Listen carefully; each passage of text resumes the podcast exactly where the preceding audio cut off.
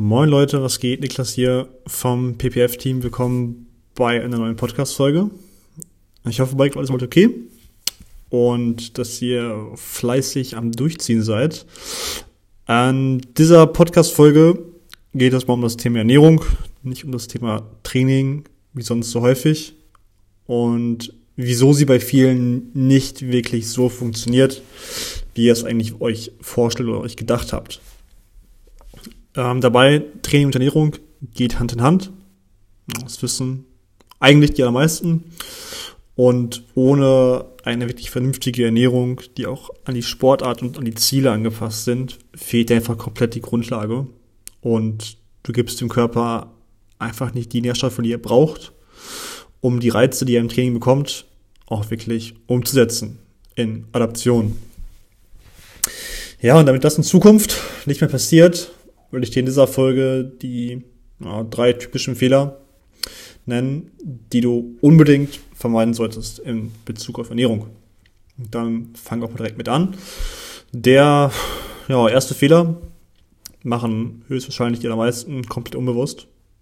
Und das ist nämlich, dass die einfach zu unregelmäßig essen. Durch das ja, stressige Leben, unregelmäßige Arbeits- oder Dienstzeiten essen wir ohnehin schon eher sehr unregelmäßig. Ne? Meist skippen sogar mal eine Mahlzeit, wenn wir keine Zeit haben. Hier jetzt zum Beispiel bei so einer längeren Autofahrt, weil man auch nicht vielleicht irgendwo anhalten will und es dann sowieso nur Fastfood gibt. Ja, und an anderen Tagen essen wir da viel zu viel. Ja, das kennt man. Und na, das Problem dabei ist, dass unser Stoffwechsel einfach darauf nicht klarkommt. Ne?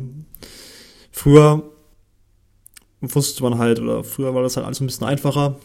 Hatte man ähm, geregelte Arbeitszeiten, geregelten Alltag. Da war der Körper darauf sehr gut eingestellt.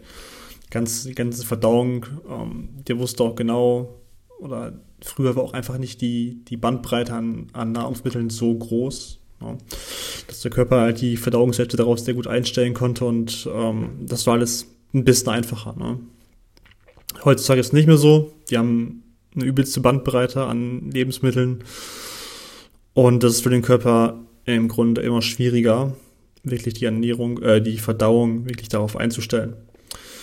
Was das Thema ja, Unregelmäßigkeit angeht, um darauf zurückzukommen, hm, das Ganze wird auch aktuell in Studien untersucht. Ich habe da mal eine Studie aus England rausgesucht.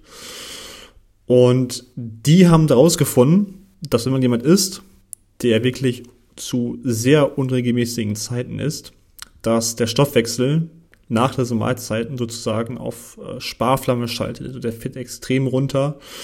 Und das führt dann zum einen zu einer erhöhten Insulinresistenz, was dann wiederum zu Diabetes führen kann.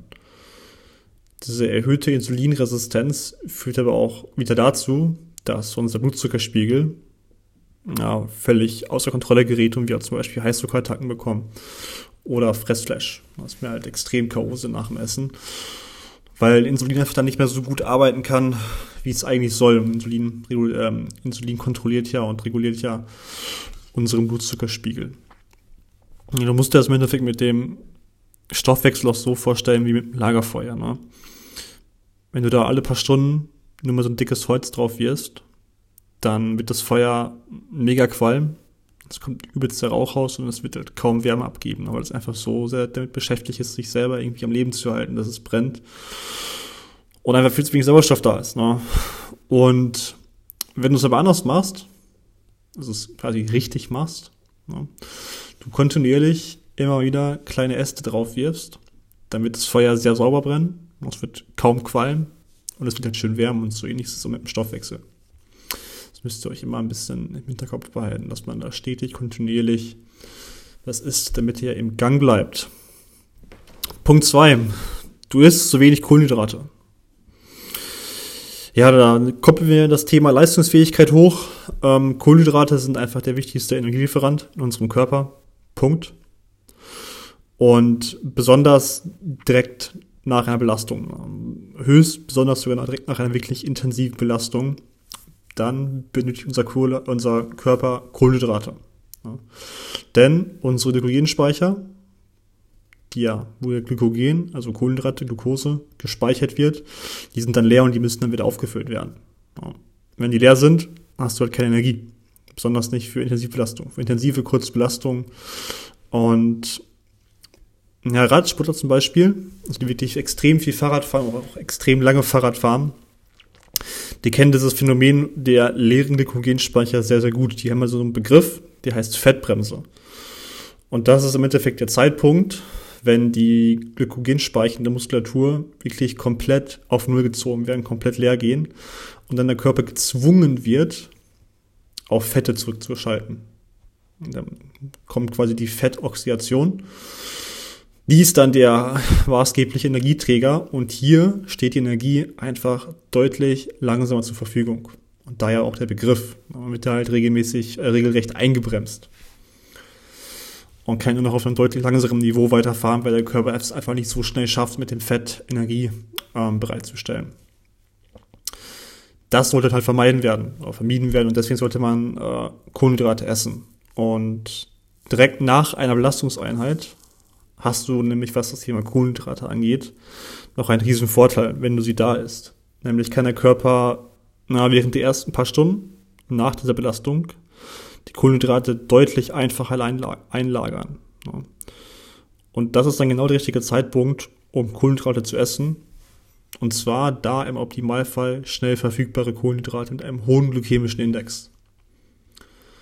Also hier sind zum Beispiel auch mal Süßigkeiten erlaubt. Dann der Zucker hier raus, der wird sehr schnell ins Blut kommen ja, und damit auch schnell dem Körper zur Verfügung stehen, dass er dieses, diese Glucose, den Zucker wieder einlagern kann und dann zu Glykogen umbauen kann. Natürlich muss es nicht nur, sollen es nicht nur Süßigkeiten sein, das kann auch Obst sein oder Weißbrot mit Marmelade oder zum Beispiel irgendwelche Energy Bars oder Sportgetränke mit einem hohen Kohlenhydratanteil, wie zum Beispiel Powerade oder so. Ähm, Bodybuilder haben früher zum Beispiel auch Obstsäfte getrunken, weil auch relativ schnell verfügbare Kohlenhydrate. Ganz cool. Deswegen ist auf jeden Fall immer genug Kohlenhydrate. Ja, hör auf mit irgendwelchen komplett wilden Low-Carb-Diäten, die seine Leistungsfähigkeit einschränken. Ich denke mal, jeder, der das mal gemacht hat, ähm, der wird gemerkt haben, dass es extrem die Leistungsfähigkeit einschränkt. Low Carb ist sowieso nicht immer die beste Lösung, um abzunehmen. Gerade wenn man noch wirklich Leistung bringen will und Leistung bringen muss, ist es auf jeden Fall nicht unbedingt immer die richtige Variante. Zumal du ja irgendwann auch wieder Kohlenhydrate essen willst und dann dann nimmst du wieder zu, Jojo-Effekt und so. Ähm, wie du trotzdem Leistung bringen kannst und dabei aber abnimmst oder besser in Form kommst, bringen wir dir auch zum Beispiel bei uns im Coaching bei. Ähm, da können wir dir zeigen, welche Lebensmittel du dann zum Beispiel essen kannst.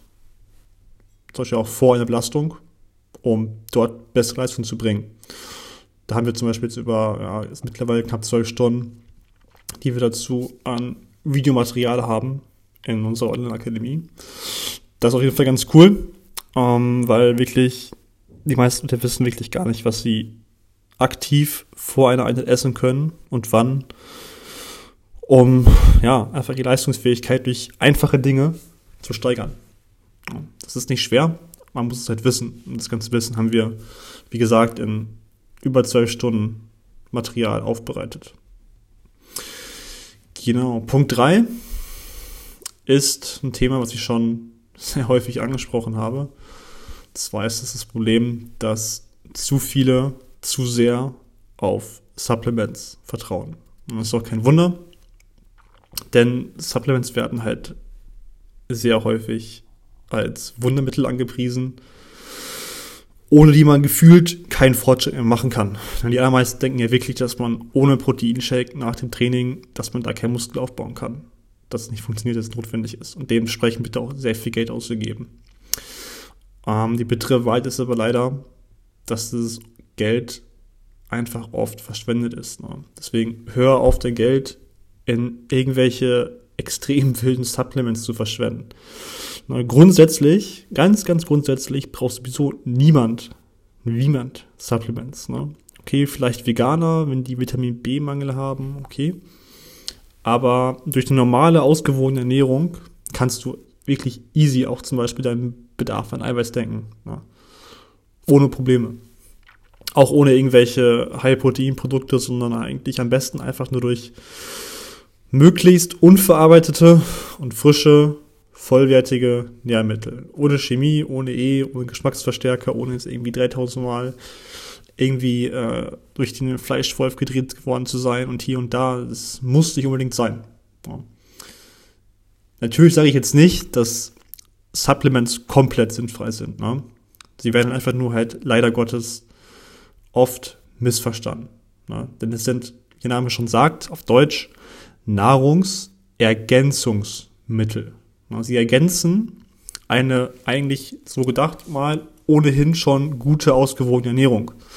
Deswegen steht hier auch immer drauf, dass Supplements keine, kein Ersatz für eine ausgewogene Ernährung sind. Und das ist auch so. Supplements sollten immer die letzten, ja, 5, 5, 4, 3, 2, 1 Prozent, die noch fehlen, die sollten damit perfekt gemacht werden. Ne? Klar, wenn das mal nicht anders geht, mal unterwegs ist oder mal nicht kochen kann, auf Übungsplatz ist oder so, klar, kann man da mal über einen gewissen Zeitraum so sein, oder zumindest einen Teil von seinem Eiweißbedarf decken. Aber Proteinchecks sollten niemals die Basis sein. Ja. Deswegen mach dir mal wirklich darüber Gedanken, welche Supplements du nimmst, was du davon wirklich regelmäßig kaufst, wie viel Geld du dafür ausgibst und was davon wirklich mal einen Nutzen bringt. Ne? Nimm doch mal eine Woche gar keine und guck einfach mal, wie du dich fühlst. Ne? Und ich habe vor kurzem noch einen Vortrag gemacht über das Thema. Und also der Vortrag hieß äh, Nahrungsergänzungsmittel unter evidenzbasierter Betrachtung. Den findest du übrigens bei uns in der Mediathek, wenn du im Coaching bist. Und wirklich erschreckend wenige Supplements haben wirklich eine wissenschaftlich bewiesene Wirkung. Das allermeisten wirklich ja, Placebo-Effekte höchstwahrscheinlich oder irgendwie ähm, nicht wirklich irgendwas wirklich mit Daten untermauern ist. Ne? Deswegen nimm dir diese drei Punkte zu Herzen, denk da mal drüber nach. Und wenn du wissen willst, wie du diese Probleme abstellen kannst oder jemanden brauchst, der dir diese Arbeit abnimmt, dann würde ich vorschlagen, buchst dir einfach im Anschluss kostenloses Erstgespräch bei uns mit mir oder mit einem meiner Trainer über den Link in der Beschreibung oder auf www.ppfgermany.de-termin. Und dann können wir mal schauen, dass wir mit dir zusammen eine Ernährungsstrategie entwickeln und dass du dann hoffentlich, wenn du umsetzt, deine Ernährung in den Griff bekommst und sie dir darüber hinaus sogar als Mittel dient, mit dem du noch mehr aus deinem Training rausholen kannst. Bis dahin, bleib auf jeden Fall gesund, zieh durch. Feedback wie immer gerne über Instagram. Und ansonsten, ja, bedanke ich mich fürs Zuhören und hau rein. Ciao, ciao.